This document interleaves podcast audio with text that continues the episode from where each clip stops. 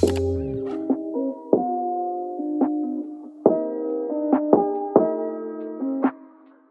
salut, c'est Irvin le coach canin. Bienvenue dans ce nouveau podcast du Toto pour l'UFM. On est aujourd'hui le 2 novembre, voilà 2020. Il est actuellement 18h37 et je suis véritablement heureux et bien de vous accueillir dans un nouveau podcast qui sera dédié aujourd'hui à Alice. Salut à toi Alice, merci de ta confiance. Alors, je vais prendre ta publication. Je te fais pas attendre plus longtemps. Elle est où Elle est où Elle est où? Hop. Elle est là. Donc c'est parti, let's go. Bonsoir à toutes, à tous et à toutes. Je me permets de vous exposer une situation que je rencontre. Je viens d'adopter un husky de 2 mois et demi. Elle est à la maison depuis 3 semaines et nous avons déjà constaté qu'elle n'aime pas le non. Lorsque nous lui disons non ou qu'on lui refuse quelque chose, elle nous aboie dessus et peut également montrer les dents ou tenter de nous mordre. Quelle stratégie devons-nous adopter pour faire face à cette problématique? Qu'est-ce qu'on peut mettre en place et est-ce que cela signifie quelque chose? Merci à vous et passez une agréable soirée. Soirée, pardon, soirée. soirée.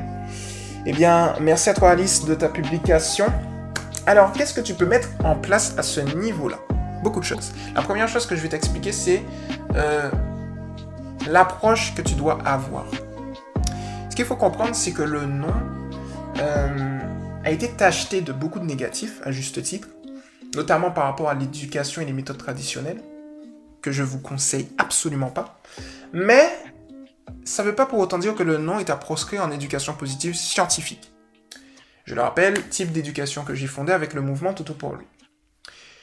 L'éducation positive scientifique dit quoi? Que le nom est autorisé. Mais ce qui est à proscrire, c'est un timbre de voix réprimandant et autoritaire. Pourquoi? On se base sur deux principes en éducation positive scientifique. Le premier principe, c'est que un chien recherche deux choses dans sa vie des récompenses et de l'attention, Alice, en sachant que ton attention à toi est une récompense dans le processus éducatif. Le deuxième point, c'est que le but de l'éducation est d'adapter le comportement naturel et nécessaire du chien à la vie domestique. Tout chez le chien est un comportement naturel et nécessaire. Le chien est un être symbiotique. Ça veut dire qu'il s'adapte à toi. Sur cette base-là, Alice, comme c'est un comportement naturel et nécessaire, si tu essaies de le réprimander, il ne comprendra pas. Parce que c'est un comportement naturel et nécessaire. Il s'adapte à toi il apprend, parfois il s'auto-éduque. Par conséquent, il faut lui montrer le chemin. Et pour te guider, j'ai une citation que j'aime bien dire, souvent, je le dis très très souvent, c'est qu'un chien a mille et une manières de faire des erreurs, mais une seule bonne manière de faire. Ça veut dire que si tu lui montres le chemin, mais que tu ignores ou que tu réorientes son attention lorsqu'il fait des erreurs, tu vas avoir beaucoup plus de résultats parce que tu vas rentrer dans sa psychologie profonde et tu vas régler le problème en profondeur, non pas en surface. Le fait de lui dire non va régler le problème en surface, là où le fait de le comprendre et de comprendre son petit jeu et sa psychologie va régler le problème en profondeur. Ça veut dire que tu dois te poser des questions ouvrantes. Il faut que tu arrives à trouver la cause. Pourquoi ton chien fait ça Donc dans notre jargon, lorsqu'on dit une bêtise, c'est en fait une déviance de comportement euh, dans le processus éducatif, dans le processus, dans l'environnement domestique de ton chien. Ça veut dire que parfois, je te donne un exemple très simple. Ton chien va mordiller ses jouets. Dans l'environnement domestique, ça ne te dérange pas. Mais ce même comportement sur un meuble va te déranger. Pourtant, pour ton chien, c'est le même comportement. Donc ça veut dire que si tu le réprimandes de ce comportement, pour lui, c'est un comportement naturel et nécessaire de mordiller, il ne va pas comprendre pourquoi tu le réprimandes. Et qu'est-ce qui se passe quand un chien ne comprend pas pourquoi on le réprimande? Eh bien, ce qui se passe, Alice, c'est qu'il va grogner. Et grogner, ça veut dire quoi? Ça veut dire je suis stressé, tu me stresses. Est-ce que tu peux me donner de l'espace pour que je puisse me calmer? Voilà ce que ton chien essaye de te dire. Il montre en fait son inconfort. Tu sais, les chiens, ils peuvent pas parler français. Ils peuvent pas dire ça me stresse, est-ce que tu peux arrêter? Ils vont grogner. Tu vois, c'est ça en fait. Alors, il y a différents types de grognements en fonction de la situation. Un grognement pour te mettre en alerte n'est pas forcément le même qu'un grognement entre deux toutous qui vont qui vont communiquer. Tu vois, tu peux avoir aussi des grognements de jeu. Tu peux, ça dépend du contexte. Mais en tout cas, c'est pour exprimer quelque chose. C'est un moyen de communication. Non pas une. Ça dépend à quel contexte encore. Ça peut être une mise en garde, mais dans ce cas-là spécifiquement, c'est plus pour t'avertir qu'il est en stress en fait. Tu vois? Donc, du coup, sur cette base-là, maintenant que tu as tout compris, qu'est-ce que tu dois faire, Alice? Eh bien, la première chose que tu dois faire, c'est te poser des questions ouvrantes. Alors, je vais lire ta publication, tac, tac, tac, lorsque nous lui disons non ou qu'on lui refuse quelque chose.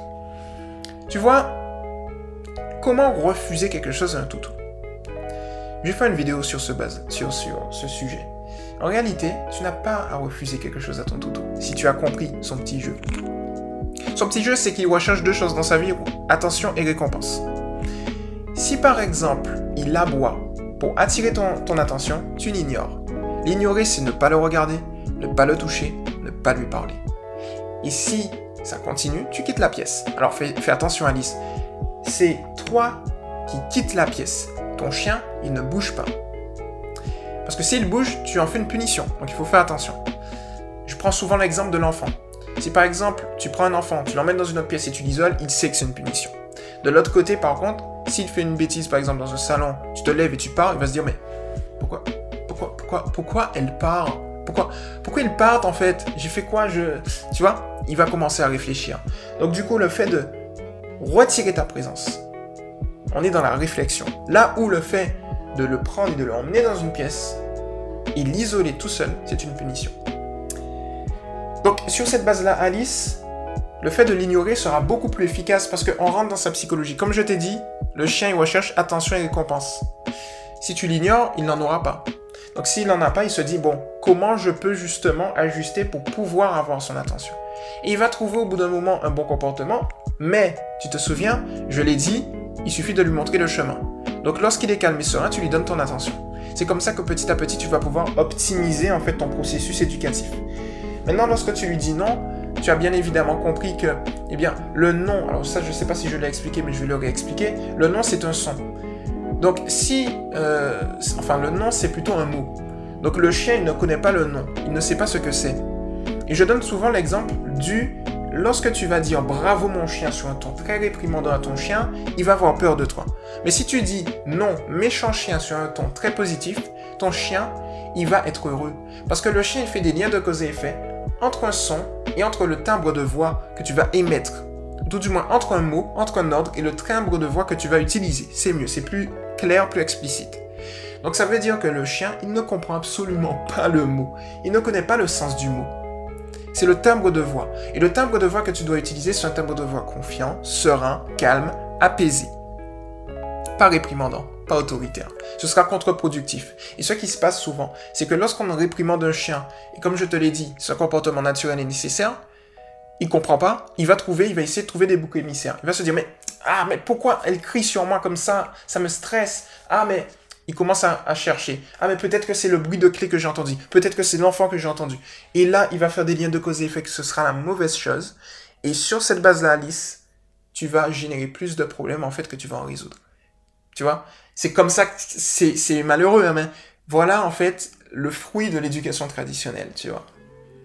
C'est ça, en fait. Il faut faire très attention. Donc, opte plutôt pour une éducation positive scientifique, donc notre méthode à nous, où tu vas réfléchir, euh, et trouver les causes. Pourquoi mon chien fait ça? Ah, peut-être que c'est par rapport à ça. Pourquoi dans cette situation mon chien fait ça? Pourquoi grogne-t-il? Ah, peut-être que c'est par rapport à ça. Et si je testais ça? En gros, tu vas trouver la cause, émettre des hypothèses, une ou plusieurs hypothèses, et générer des exercices pratiques vis-à-vis de ces hypothèses pour ensuite valider ta cause et régler ton problème. C'est aussi simple que ça. C'est très simple. La seule chose, c'est qu'il faut être patient. La patience va te permettre de maximiser tes résultats. La patience va également te permettre eh bien, d'observer et de mieux comprendre ton chien. Et a fortiori de améliorer la relation que tu vas avoir avec lui, Alice. Donc voilà pour le coup sur ce petit podcast. J'espère qu'il t'a plu. Et puis, on se retrouve très rapidement dans un prochain podcast. Alors, Alice, n'hésite pas, enfin, n'hésite pas à se nommer un grand mot. Je t'invite à, c'est mieux, euh, à me tenir au courant et puis comme ça, on regarde, on observe, on peut analyser progressivement, en sachant que tu as un ski de deux mois et demi. Donc n'hésite pas, hein, il y a beaucoup, beaucoup, beaucoup de contenu euh, qui est sur le mouvement tout pour lui. Si ça t'intéresse également, si tu veux optimiser le système, si tu veux optimiser ton intérieur et en faire un havre de, paix, pardon, il y a le livre que j'ai publié qui est disponible à la FNAC, sur Amazon, voilà, sur... Euh, euh, Cultura, enfin un peu partout dans les librairies en ligne au format e-book et papier. Je te mets les liens dans la description si ça t'intéresse, comme ça tu vas aller voir et tu peux l'acquérir. Et puis voilà, mais n'hésite pas à me tenir au courant, à moi ou au mouvement. C'était Irvine le coach canin et à toutes celles et ceux qui m'ont écouté, eh bien écoutez au prochain podcast. Ciao